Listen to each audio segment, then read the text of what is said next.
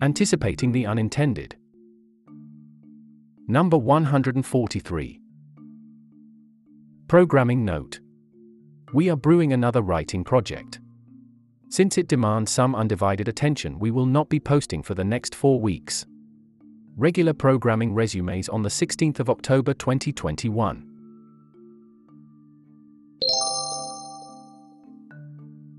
Global Policy Watch Number 1. 9/11, Toynbee and Civilizations. Bringing an Indian perspective to global issues. I write this on the 20th anniversary of 9/11.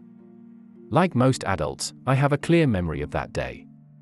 I was in Bombay then and just about getting my bearings straight in my first job. I had left work early that evening. Those were the days. Nariman Point, where I worked, to Warden Road, where I lived, used to be a half an hour commute then. I got into a Karlapilli and went past Marine Drive smoking a bandage. Quite a posh lifestyle for someone who grew up in a small industrial township in eastern India. I usually got off at the intersection of Nepean Sea Road and Warden Road. The Shamaru, circulating, library was located right opposite the joggers' park. It was a dingy little place, packed with books and with that familiar musty smell of libraries. The proprietor spoke in a lazy Sindhi drawl while keeping his eye all the time on a small TV that was mounted high on the wall on one end. On the other side of the street, further up the Nepean Sea Road, was the famous Shamaru Video Library. Another landmark of those times in South Bombay. Between these two establishments, my life in Bombay was a pleasant whirl of books and world cinema. And there was the Panipuri Walla at the start of the Sophia College Lane. Anyway, back to that evening. I had picked up a John Updike and was checking out from the library when the man at the counter with his eyes on the TV drawled, "Yeah, Deco." So, I turned right, looked up and saw the second plane crashing into the South Tower, 2 WTC. Things weren't the same again. A couple of weeks back I looked at the image of the last US soldier leaving Afghanistan. Link available on screen. A grainy night picture enveloped in a ghostly, greenish hue. And I couldn't help thinking of the contrast to that clear, blue fall day when the planes crashed into the Twin Towers. Those two images, one clean but ominous and the other blurry and defeated, bookend perhaps the most significant period of post-Cold War history whose echo will play out through this century. 2001 was a different time though. My life was good. India was shining. The Western liberal democratic order had won the battle of superpowers. Nations, long suffering under communist dictatorships, were embracing democracy all around. Countries were embracing free markets. China was about to enter WTO. Borders were becoming meaningless. The end of history was nigh. We could feel it in our bones. And here we are in 2021. After many meaningless campaigns in Middle East and Afghanistan, the US is on a retreat with no interest in playing the global policeman. The global financial crisis, GFC, and the COVID-19 pandemic have dealt a body blow to globalization. Borders have become more meaningful than ever as Brexit and the backlash against immigration have shown. The anger against the elite has seen the rise of right-wing nationalism and a retreat into authoritarian setups across the many fledgling democracies in Eastern Europe, Asia and Africa. China turned prosperous, but it didn't turn into a liberal, open society as many had expected. Instead, it is mounting its own threat to the liberal order, offering its model of a one-party regime that draws upon its civilizational memory as an alternative. India is not exactly shining now. And for me? Well, I'm writing this newsletter. Who could have imagined this in 2001? There have been epochal events in history that changed its course. But none that have lasted a mere 20 minutes and two buildings collapsing. We didn't know it then. But it may have brought down a civilization. In the past few years, I have found greater meaning in the essays of the great 20th century historian, Arnold Toynbee, 1889-1975, while trying to make sense of the change around us. This might seem surprising. Toynbee is hardly read anymore in colleges.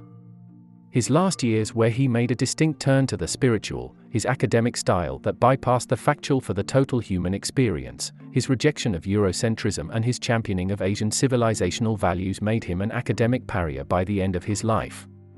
Yet, about half a century after his death, I see in his works a useful framework to appreciate the events that have unfolded in the past 20 years. I will take up two elements of this frame in this edition. Part 1. Cultural homogenization versus plurality of civilization. The idea that a dominant culture will impose its hegemony of ideas and beliefs through political will over other cultures seemed incongruous to Toynbee as he studied 19 successful and 9 abortive civilizations. That study yielded his 12-volume masterpiece, A Study of History. Link available on screen.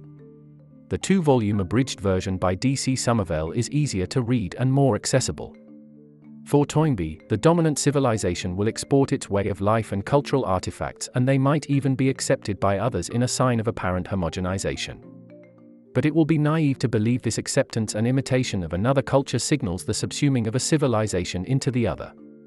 There's a great anecdote in Toynbee's essay Islam, the West, and the Future, as part of his 1948 book Civilization on Trial, which illuminates this idea, reproduced below. Link available on screen.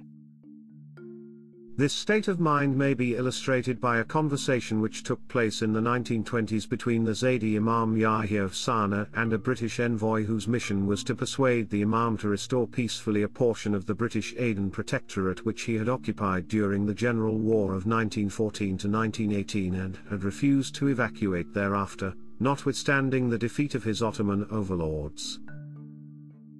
In a final interview with the Imam, after it had become apparent that the mission would not attain its object, the British envoy, wishing to give the conversation another turn, complimented the Imam upon the soldierly appearance of his new model army. Seeing that the Imam took the compliment in good part, he went on, "And I suppose you will be adopting other Western institutions as well?" "I think not," said the Imam with a smile. "Oh, really? That interests me. And may I venture to ask your reasons?" "Well, I don't think I should like other Western institutions," said the Imam. "Indeed? And what institutions, for example?" "Well, there are parliaments," said the Imam. "I like to be the government myself. I might find a parliament tiresome." "Why, as for that," said the Englishman, "I can assure you that responsible parliamentary representative government is not an indispensable part of the apparatus of Western civilization. Look at Italy. She has given that up, and she is one of the great Western powers." "Well, then there is alcohol," said the Imam. "I don't want to see that introduced into my country, where at present it is happily almost unknown." "Very natural," said the Englishman, "but, if it comes to that, I can assure you that alcohol is not an indispensable adjunct of Western civilization either. Look at America. She has given up that, and she too is one of the great Western powers." "Well, anyhow," said the Imam, with another smile which seemed to intimate that the conversation was at an end, "I don't like parliaments and alcohol, and that kind of thing. Emphasis mine." It is difficult for the Imam to put his finger on what kind of thing of the Western civilization is he dead against. There's no definition of it. You could learn the Western ways, read their great texts, trade with them, watch their films and grow prosperous following their lead, and yet, you would reject that kind of thing. There's no logic to this. It is what it is. It's always been this way. As Toynbee continues, the Englishman could not make out whether there was any suggestion of humor in the parting smile with which the last 5 words were uttered, but, however that might be, those words went to the heart of the matter and showed that the inquiry about possible further Western innovations at Sana'a had been more pertinent than the Imam might have cared to admit. Those words indicated, in fact, that the Imam, viewing Western civilization from a great way off, saw it, in that distant perspective, as something one and indivisible, and recognized certain features of it, which to a Westerners I would appear to have nothing whatever to do with one another, as being organically related parts of that indivisible whole. This is the Gandhian equivalent of accepting outside influences but on our own terms, open your windows and let the winds blow in. And not the isomorphic mimicry of the dominant culture that the elites of weaker nations often end up doing. Eventually, the plurality of civilization asserts itself to redress the balance. Civilization isn't a destination. It is ever-changing and ever-assimilating. As Toynbee memorably wrote, "Civilization is a movement and not a condition, a voyage and not a harbor." This is what the past 20 years have shown us. Part 2. Civilizations die from suicide, not by murder. The other idea that Toynbee spent a great deal of time on was what causes civilizations to decline and fall. For Toynbee, civilizations didn't break down because of a loss of control over their territory or human environment, or a decline in military might or technology prowess. These are proximate causes but not the underlying reason. For Toynbee, the real decline is rooted in the social. Civilizations build and grow because of creative response of a minority to difficult circumstances. This creative minority that battles the odds is the genesis of all civilizations. Over time, they overcome the external material threats through their military and economic might and build a stable platform for it to flourish. And then begins their focus on challenges that arise from within, which require what Toynbee calls an inner or spiritual response. This is when a civilization turns inwards, introspects deeply about itself, and creates cultural markers that stand the test of time. The decline comes because the creative minority, the elites as we might call them today, lose their creative power, turn self-obsessed and focus all their energies on self-preservation. The majority loses their trust in them and rebels. This leads to a loss of social cohesion, and the civilization splits into three groups. A dominant minority, a pale shadow of the creative minority of the past, that's clinging onto their power, an inner proletariat that's within the civilization but has no interest anymore in following the lead of the dominant minority and rebels against it, and lastly, an external proletariat that's beyond the boundaries of civilization, which now no longer is in the thrall of the dominant civilization and resists any attempt by it to dominate anymore. A civilization in decline isn't a pretty sight. There's a lack of clarity on which way to steer it or even who will steer it. There's an aimless drift in its affairs. There's a longing for the glorious past or some kind of revolution that will usher in a new future. It is a fertile ground for demagogues. Sometime during the Vietnam War, Toynbee wrote, "Of the 22 civilizations that have appeared in history, 19 of them collapsed when they reached the moral state the United States is in now." I will leave you to draw your inferences as you read the above section and look at the course America has taken over the past 2 decades. History might not repeat itself, but it surely rhymes. I will close with what Toynbee thought was the only way for a civilization to revive itself. "Schism in the soul, schism in the body social, will not be resolved by any scheme to return to the good old days, archaism, or by programs guaranteed to render an ideal projected future, futurism, or even by the most realistic, hard-headed work to weld together again the deteriorating elements of civilization. Only birth can conquer death, the birth, not of the old thing again, but of something new." There's a lesson there for the US. And if you read that closely, there's a lesson in there for India of the present too.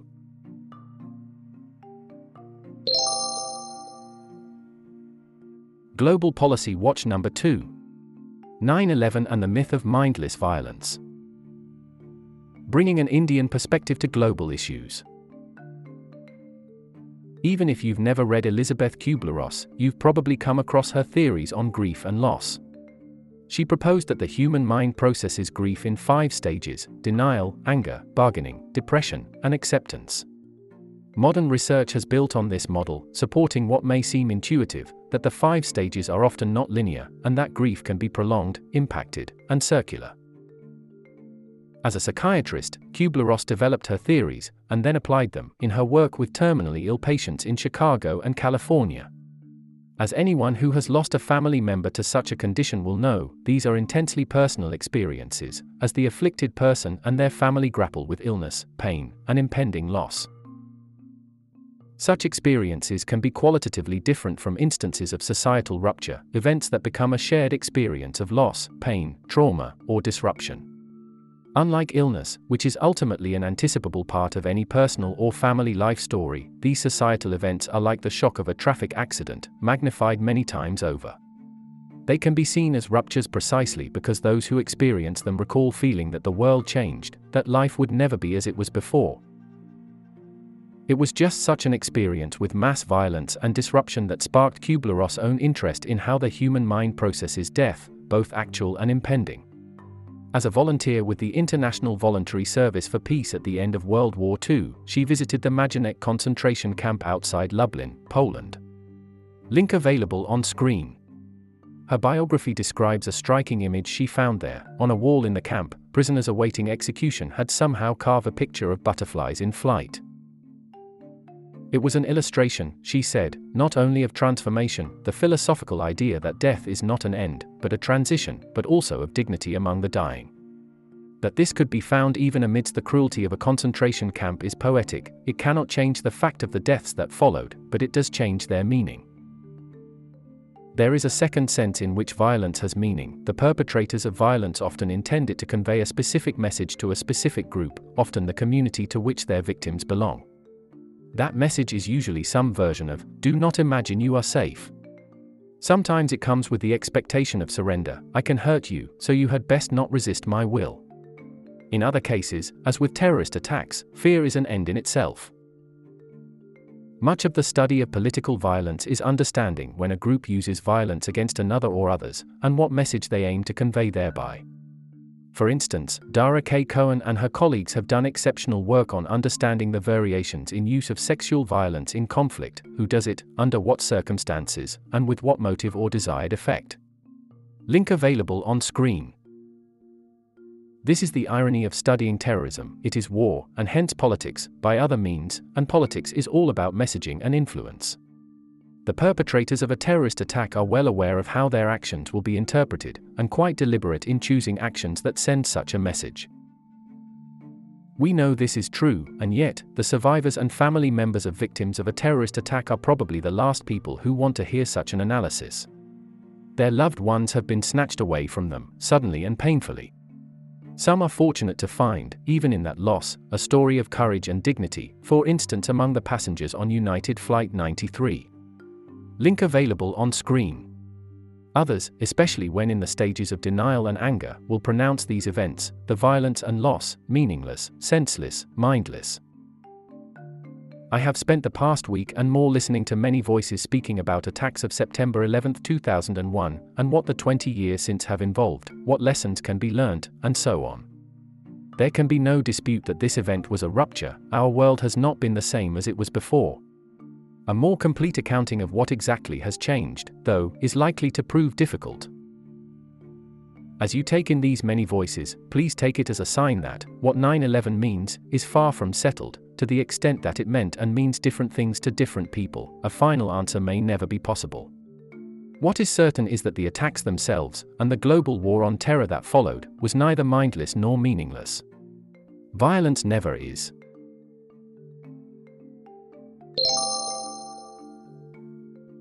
Matsyanyai, the Taliban government and what it means for India. Big fish eating small fish equals foreign policy in action. This is a draft of my article which appeared first in Times of India's Thursday, September 9th edition. Link available on screen. Taliban has again done what it does best: make vague promises, extract concessions, and return to their original plan. Meanwhile, the interlocutors continue to extract more promises from the Taliban, hoping that the group has changed, only to return disappointed. This cycle repeats. Afghans suffer. The newly announced Taliban government is a good illustration of this now familiar playbook. Former President Hamid Karzai and the head of the High Council for National Reconciliation Abdullah Abdullah's presence in Qatar gave an impression that an interim government with broader representation is in the works. the Taliban made the right noises all through the Doha Agreement negotiations about creating an inclusive government. But when the government was finally announced, it was anything but inclusive. The exclusion of women in the ministry shouldn't surprise anyone. Instead, notice three other aspects. Many old-timers have found a place in the government as a reward for their role during the 20-year war. For the Taliban, it didn't matter if the international community had put these leaders under travel and financial sanctions.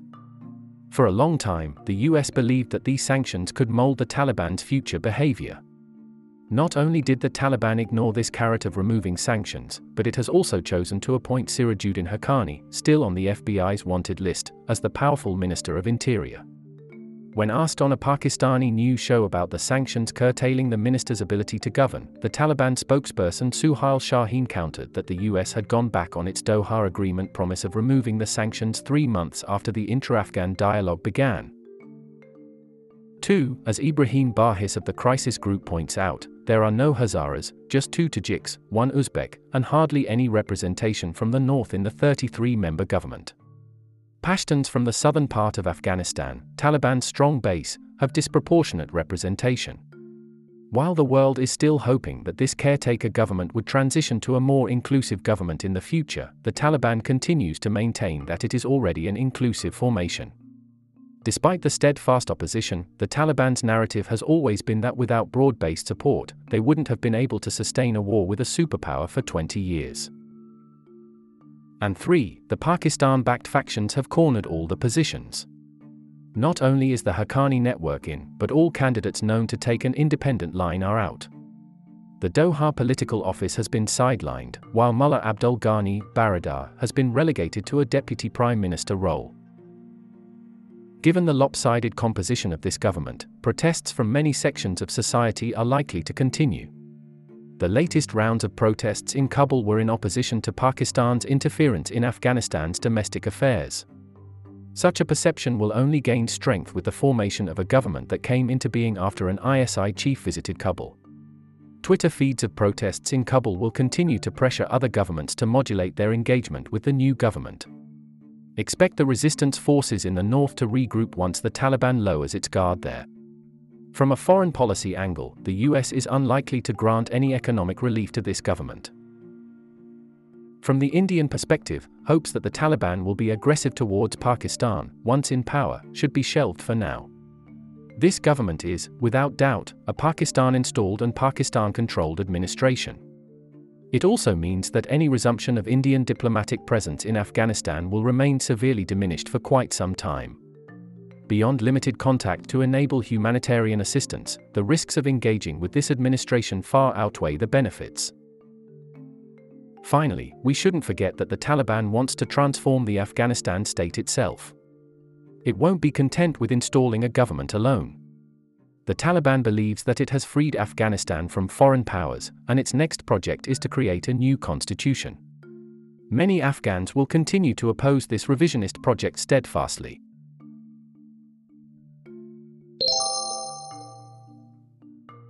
India Policy Watch Number 1. Pluralism and its Discontents. Insights on Burning Policy Issues in India. Civilizations die from suicide, not by murder. RSJ's invocation of Toynbee reminded me of an instance of majoritarianism from the past week that should scare us, once again. A Bengaluru-based ready-to-cook food manufacturer was accused of mixing cow bones in dosa batter through a targeted disinformation campaign on popular social media. To sound even more compelling, the posts also said that the company employed only Muslims, it halal certified, and hence every single Hindu should refrain from buying its products. At one level, none of this should surprise us. Like everything else in India, food is also not personal. It's communal and hence communal. The information age version of food-based majoritarianism perhaps began in 2015 with the lynching of a Muslim man in Dadri following the circulation of 3 photos of meat and bones of a slaughtered animal via WhatsApp. Since then, such instances have become irregularly regular. And yet, this latest instance hurts. Perhaps because it is personal. I am an admiring customer of the brand facing baseless accusations. Their ready-to-cook food has popularized a whole new segment of breakfast eats, and inspired many a copycat in the process. On deeper reflection, I realize how this instance illustrates the instrumental significance of tolerance. Religious tolerance, or the lack of it, can even change the nature of acceptable competition in markets. In a communally charged environment, instead of product quality and differentiation, targeting the religion of a seller becomes the shortest path to ground for a hypothetical adversary. Why compete when you can communalize? What happens to an economy in which this hatred itself becomes the primary method for one-upmanship between employees and between firms? It is easy to blame social media apps that are used to propagate such messages. But it's really the social distancing between Hindus and Muslims that has allowed people to frame, disseminate, and want to believe the most outlandish accusations against each other. And so, when I think of 20 years since 9/11, my heart sinks. While the terrorists have been defeated over the last decades, it seems to me that terrorism has won. It has deepened the divides between religious communities.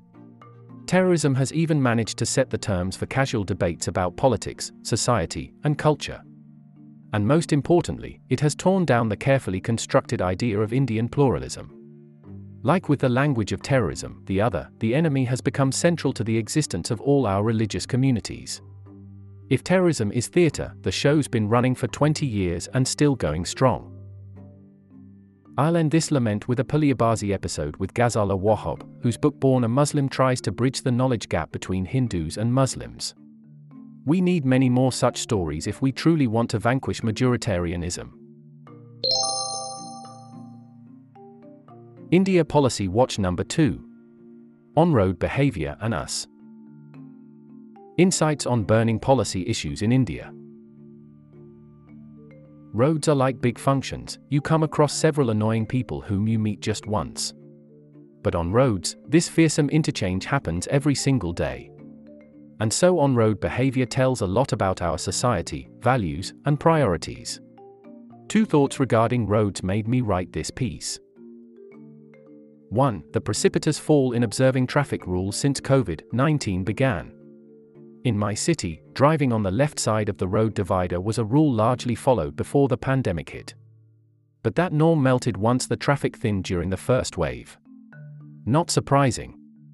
But what's interesting is the persistence of this norm breaking. Observe how the norm, once broken, hasn't been put together even as vehicle traffic has gone back to near normal on key roads.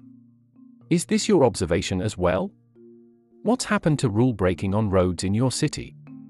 How can we return to the older equilibrium of more rule following? 2. I read this tongue-in-cheek and yet not tongue-in-cheek story of the Union Roads Minister's idea that vehicle horns should also play to their tunes, meaning that horns should sound like flutes, violins, and tabla, how Sushil and Sanskari. Link available on screen. So that the Honourable Minister doesn't seem out of place, I have another wacko idea, a two-way horn that's audible to drivers. I even wrote something on it 7 years ago in Citizen Matters. Link available on screen. A basic law of economics states that a rational person makes a choice by comparing the costs and benefits associated with it. If the marginal benefits of picking an alternative exceed the marginal costs, that alternative is picked. It is relevant in the current context because the marginal costs currently are too low for the offenders to force them to give up the benefit experienced by pressing the easily accessible horn button. Raising monetary costs alone will not be sufficient to change the predisposition of the average Indian driver, which is to use the horn as an object to reduce his, her on-road anxiety, much like an office desk stress ball. One way is to think beyond fines and instead increase the emotional costs for the offenders. This can be done, for example, by installation of horns that channel a portion of the sound they generate towards the vehicle users themselves. Currently, the users are practically shielded from the noise pollution because the design is such that the sound is amplified and expelled outwards. If, on the other hand, if a blaring horn also causes discomfort to the user's ears, it will make him or her think twice before launching a noise assault on other road users, particularly the unarmed pedestrians. Though the design of such a system is simple and costs not high, it is natural that no vehicle maker will be interested in incorporating this for the fear of turning away possible customers. And this is where governments can step in. the Union government can create noise guidelines on the lines of the Bharat stage emission standards. Such vehicular noise guidelines with broad specifications for horns that feed back to the user will help bring down noise levels. Along with the existing initiatives, this step of increasing emotional costs can make our urban public spaces sane and peaceful. Ideally, a society that is more empathetic towards others will not need such government interventions. But until we reach that enlightened state, we need our governments and our people to collectively tackle this social evil of urban noise pollution.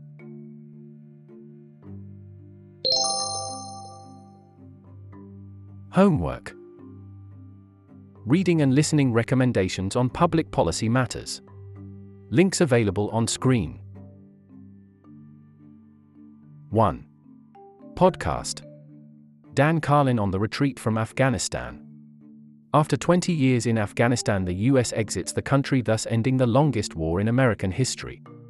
Are there any lessons to be learned? 2. Article. Yuval Harari's 2015 article on the theater of terror. 3. Podcast. Toynbee's Reith Lectures from 1952. The BBC website has taken down the audio for 5 of the 6 parts.